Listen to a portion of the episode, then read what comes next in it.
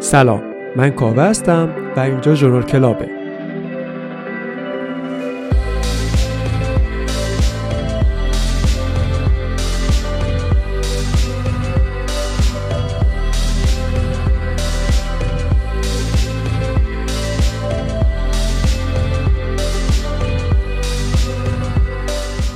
دیدی که به بعد تایم نهار یکم احساس رخوت و خوابالودگی به دست میده؟ حالا ما معمولا با یه لیوان چایی یا با یه فنجان قهوه این قضیه سعی می‌کنیم که اوکیش بکنیم و دوباره برگردیم سر کارمون.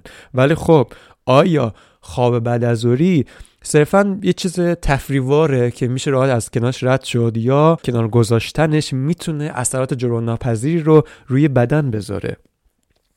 قبل اینکه عمیقتر بشم راجع به بحث این که روی سلامت ما چه تاثیری می‌ذاره یادم میاد که توی کتاب کی نوشته دنیل اچ پینک به یه تحقیق اشاره کرده بود که روی گروهی از قضات این تحقیق انجام شده و دیده شده که برای زمانی که این قضات جلسات در واقع چیز دارن عفو مشروط دارن خواب بعد از ظهری و اون خستگی که بعد نهار وجود داره چقدر روی جاجمنتشون و روی قضاوتشون تاثیر داره. این جلسات جلساتیه که طرف اون مجرم فرض کنید که چندین سال حبس داره و n سالش رو گذرونده. حالا درخواست عفو میده و قاضی بررسی می‌کنه که با توجه به حالا ببینیم که آیا این اصلاح شده و میشه مثلا حالا از این یکم دیگه time زندانیش اینو ما فاکتور بگیریم و بفرستیمش یا نه. این باید همچنان تو زندان بمونه. خب معلومه که by default قاضی ها میگن که نه این فرد باید همچنان به حکم خودش ادامه بده. خب؟ دیده شده که به طور خیلی معناداری فرق می‌کنه نتیجه و اون برداشت قاضی و حکمش زمانی که اون جلسه توی این time خوابالودگی باشه یا مثلا از اونور صبح باشه.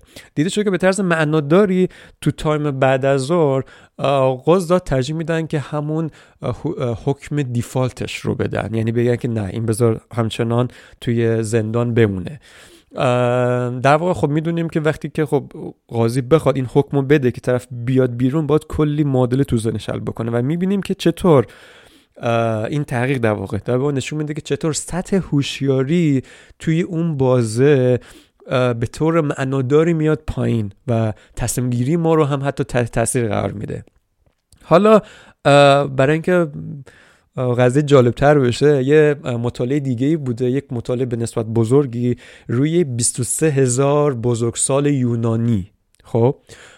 این افراد تو بازه سنی 20 تا 83 سال بودن و به مدت 6 سال اینا رو فالو کردن. کسایی که خواب بعد از ظهریشون رو گذاشتن کنار. چون حالا یونان هم عرفش اینه که معمولا بعد از ظهر میخوابن. حالا که البته کم کم داره این قضیه رفت میشه. ولی خب حوزه مدیترانه خیلی شبیه یکم فرهنگ ما ایرانی هست البته ما هم به نسبت این قضیه در واقع از بین میره. ولی خب توی این در واقع تحقیق دیده شده که اولا که همه این افراد هیچ گونه سابقه بیماری های قلبی عروقی من جمله سکته مغزی و قلبی هم نداشتن. یعنی افرادی بودن که حتی پیچ زمینه بیماری قلب و عروقی هم نداشتن. چون این تحقیق می‌خواست فوکسش رو و تمرکزش رو بذاره روی این قضیه. ببینه که خواب بعد از چطور می‌تونه آیا رابطه معناداری با بیماری قلب و عروقی دارد یا خیر در واقع. توی مطالعه دیده شد که بعد 6 سال خب 37 درصد احتمال مرگ بر اثر بیماری های قلب عروقی بالا میره. حالا این عدد برای قشر کارگر خیلی فجیتر میشه و تا 60 درصد احتمال مرگ طرف رو بالاتر می‌بره. می‌بینیم که یه خواب بعد از ظهری در حد نیم ساعت 45 دقیقه خب انقدر می‌تونه رو سلامت قلب و عروق هم تاثیر مستقیم و معنادار داشته باشه. حالا البته اون طریق اولی که راجع به هوشیاری بود این دومی که راجع به بیماری قلب عروقی بود و می‌دونیم که بدن و مغز چنان سیستم پیچیده‌ای هستن و چنان اجزای مختلفی دارند که قضیه تاثیر خواب احتمالا حوزه اثرش خیلی فراتر از این دوتا مورد کوچیکی بود که من گفتم.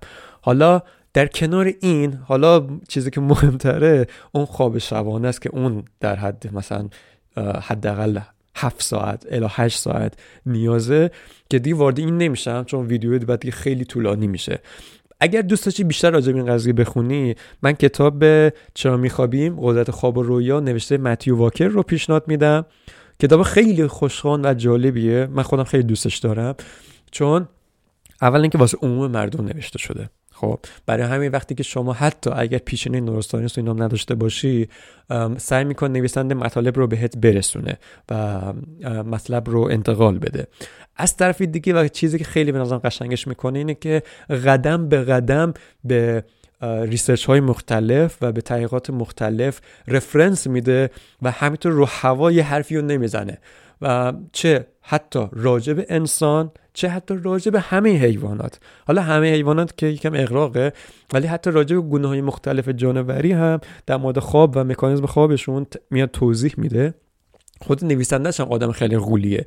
متیو واکر فول پروفسور گروه نوروساینس توی دانشگاه کالیفرنیا. حالا بچه نوروساینس می‌دونن که شهر کالیفرنیا اصلا قبله عالم نوروساینسه بزرگترین دانشگاه ها بزرگترین اساتید بزرگترین دانشجوها بزرگترین و مجهزترین آزمایشگاه ها تو سطح دنیا توی این شهر متمرکز شده. واسه همین خود اصلا کالیفرنیا توی این قضیه یک برندی واسه خودش.